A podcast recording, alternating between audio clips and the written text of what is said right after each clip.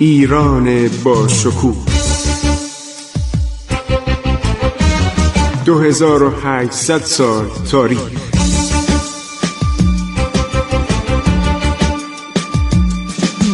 عبور از تاریخ.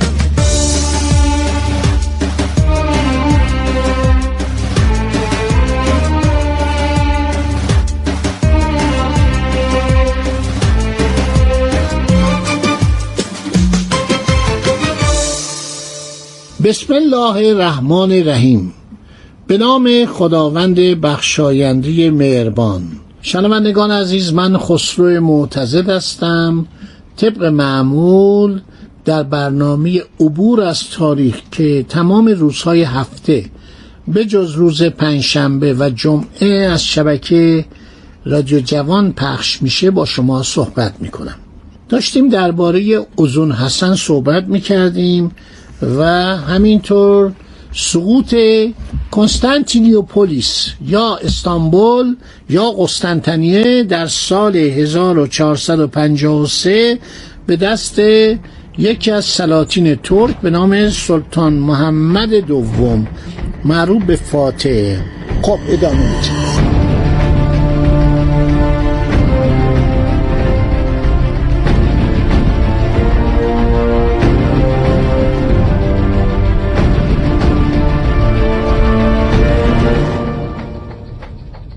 امیر حسن ازون حسن ریاست طایفه را از دست برادر ارشد خودش می‌گیره ارمنستان غربی و دره اولیای دجله رو می‌گیره کرد نشین ها رو تحت فرمان خود در میاره. مادر اوزون حسن یکی از شاهزاده خانمای ایسوی از خانواده امپراتور یونانی ترابوزان بوده. این امپراتور در قسمتهایی از ترکیه کنونی که ترابوزان بوده عرض سلطنت بیکرده آقای اوزون حسن ترکمان میاد با این امپراتور داخل اتحاد میشه. برادرزاده آن امپراتور رو به زوجیت خودش می‌گیره. شنوندگان عزیز توجه کنید از این زن که اسمش کاتریناست امیر حسن یک پسر و دو دختر پیدا می‌کنه. از این دو دختر یکی به نام مارتا خانم مارتا یا علمشاه خاتون رو به زنی به شیخ حیدر صفوی میده. این مارتا مادر شاه اسماعیل و جده سلاطین صفوی است. پس زن شیخ حیدر صفوی که از اولاد شیخ صفی دین اردبیلی بوده اسمش چی بوده؟ مارتا. یا علم شاه خاتون که مادر شاه اسماعیل میشه و جده سلاطین صفوی. در سال 857 سلطان محمد ثانی پادشاه عثمانی شهر کنستانتینیوپولیس یا قسطنطنیه عرب میگن قسطنطنیه رو تصرف می‌کنه. یا شهر استانبول. استانبول استانبول یکی از محلات عرض شود که کنستانتینیوپولیس بوده. کنستانتینیوپولیس از سال فکر کنید مثلا 330 میلادی شده بود پایتخت امپراتوری روم شرقی. پس مادر شاه اسماعیل عرض شود که مارتا یا علمشاه خاتون به زنی داده میشه به شیخ حیدر صفوی. شیخ حیدر آدم محترمی بوده. خیلی آدم مهمی بوده.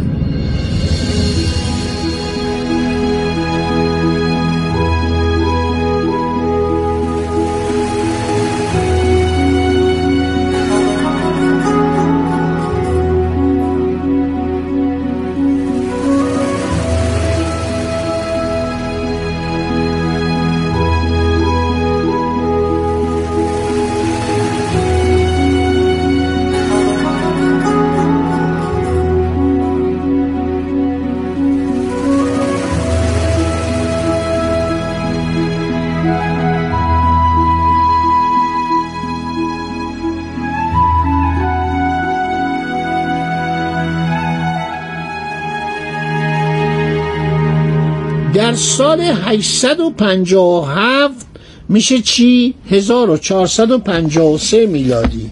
سال 857 عرض شود هجری قمری. یک اتفاق بزرگی در دنیا رخ میده. یکی از بزرگترین واقع آن صده. یعنی چی؟ یعنی سقوط شهر کنستانتینیوپولیس به دست ترکان عثمانی.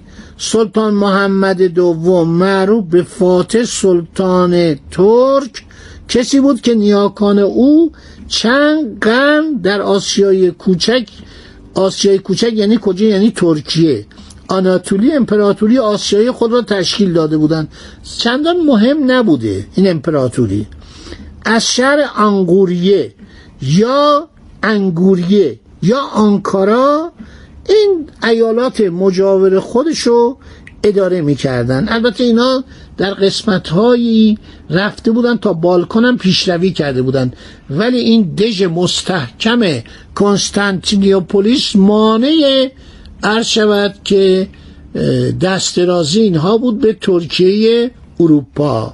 چرا دولت روم شرقی یا بیزانس بعد از اون همه سابقه از سال 330 که ساخته شده بود تا سال 1453 هیچ کس نمی‌تونه این قلعه محکم استانبول بگیره ولی ترکا می‌تونن. چرا؟ برای که توپخانه میاد به میدان. توپ ساخته میشه. و عرض شود که دولت عثمانی زرنگی می‌کنه. و میاد و توپخانه برای خودش تجهیز می‌کنه. مجارستان یکی از ایالاتی بود که ها گرفته بودند اینها توپسازای خوبی داشتن و اینها میان توپهای بزرگی که در محل ریخته می‌شد. حمل اینا مشکل بود خیلی مشکل بود. به زحمت می‌شد اینا رو حمل کرد. بالاخره با چه بدبختیایی با چه بیچارگیایی تونستن اولا تعدادی توپ و ببرن به طرف اطراف قله استانبول که ماجرای بردن اینا معروفه که اینها اومدن توپ ها رو قلتوندن.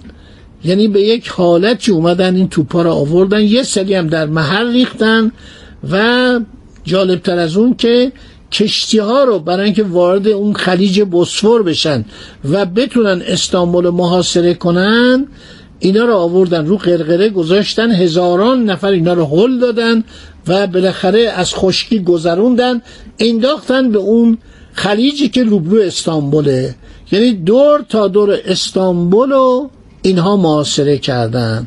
هنر فرماندهان ترک عثمانی بود مخصوصا سلطان محمد دوم که به نام سلطان محمد فاتح شهرت پیدا کرده.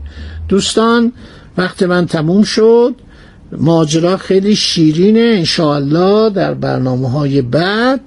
جریان میگم که چطور شد؟ عثمانی از یک حکومت پادشاهی شد امپراتوری و چطور شد که اولین تماس های دولت عثمانی با دولت وقت ایران که دولت بایندوریه بود آغاز شد و جنگ های ما آغاز شد و عثمانی ها سعی کردن با توبخانه که ایرانیا نداشتن. ایرانیا هنوز با شمشیر و نیزه و سپر و زوبین و تیر و کمان می جنگیدن. حد اکثر ایرانیا منجنیق داشتن. توپخانه سلاح وحشتناکی بود مثل بمب اتمی در قرن بیستم که شما دیدید که دولتهای متحد مثل دولت آلمان و دولت عرض شود ایتالیا و بالاخره ژاپن در برابر این نیروی مخرب خطرناک به زانو در اومدن. مخصوصا آن دو بمب وحشتناکی که پرتاب شد بر شهرهای هیروشیما و ناکازاکی در مرداد 1324 خدا نگهدار شما تا برنامه آینده. عبور از تاریخ.